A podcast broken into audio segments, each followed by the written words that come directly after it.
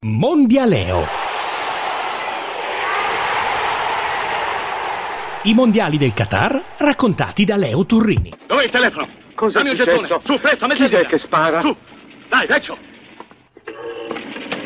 Ma chi spara? Sono sbarcati. Dammi la linea militare, presto. Il signor colonnello. Signor colonnello, tenente Innocenzi, accade una cosa incredibile. I tedeschi si sono alleati con gli americani. No. Allora tutto è finito, signor colonnello. Ma non potreste avvertire i tedeschi che stanno continuando a sparare. Mi scusi, signor colonnello, ma cerchi di comprendere. Io ero all'oscuro di tutto. Quali sono gli ordini? Madonna benedetta dell'incoroneta, come avrebbe detto Nino Banfi, scusate, abbiate pazienza, ma lì in Qatar sta veramente succedendo di tutto. Come raccontava Alberto Sode, a un certo punto sembrava che i tedeschi si fossero alleati con i costaricani per permettere loro di qualificarsi clamorosamente eliminando la Spagna che stava perdendo dal Giappone. Dopodiché la Germania stessa ha recuperato mettendo sotto i poveri costaricani, ma in questo modo paradossalmente si è alleata con la Spagna che pur essendo uscita sconfitta dal duello con i samurai nipponici ha passato il turno.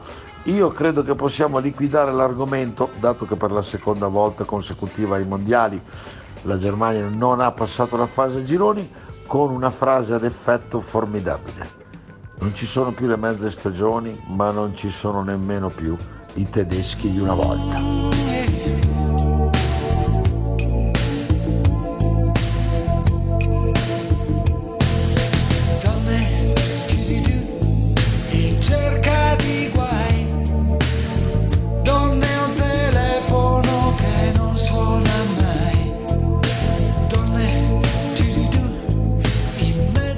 Voglio aggiungere un'altra cosa, senza scomodare stavolta Alberto Sordi.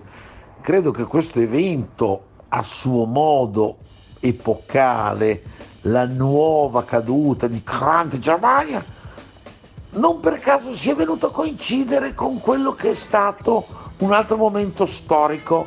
Per la prima volta dal 1930 una partita dei mondiali è stata arbitrata da una donna, Stéphanie Frappart, una francese di 38 anni che appunto ha diretto le gesta di 22 maschi in mutande in Germania e Costa Rica.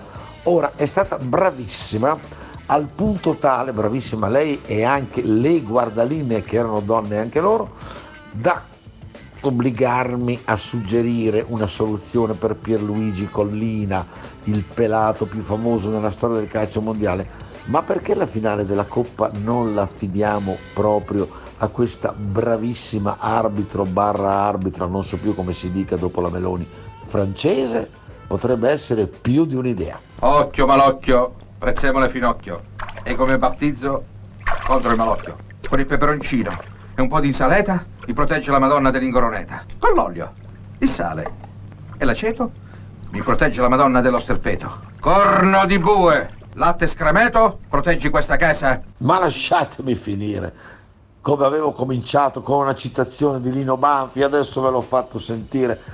Insomma, davvero io credo perché per il povero Lukaku, che è sulla bocca di tutti per i gol sbagliati contro la Croazia, costati la qualificazione al Belgio, che lo ammetto era una delle mie candidate al titolo, ecco, penso che per Big Rom l'unica soluzione sia occhio malocchio, prezzemolo e finocchio, perché insomma gli serve una fattucchiera, un mago, uno stregone, quello che sta capitando a questo centravanti che all'epoca dell'Inter di Conte faceva sognare, è veramente clamoroso, incredibile, sembra diventato davvero un passante per caso, un viandante che occasionalmente viene spedito sul terreno in partite importantissime. Vabbè, insomma, sic transit Gloria Mundi e Gloria Lukaku. Aggiungo che oggi si chiude la fase a gironi, il Portogallo è già qualificato, io spero che passi il Ghana a spese dell'Uruguay perché ho una vaga vocazione africana esaltata dal Marocco che definirò per voi il Brasile del continente nero, ma ne riparleremo.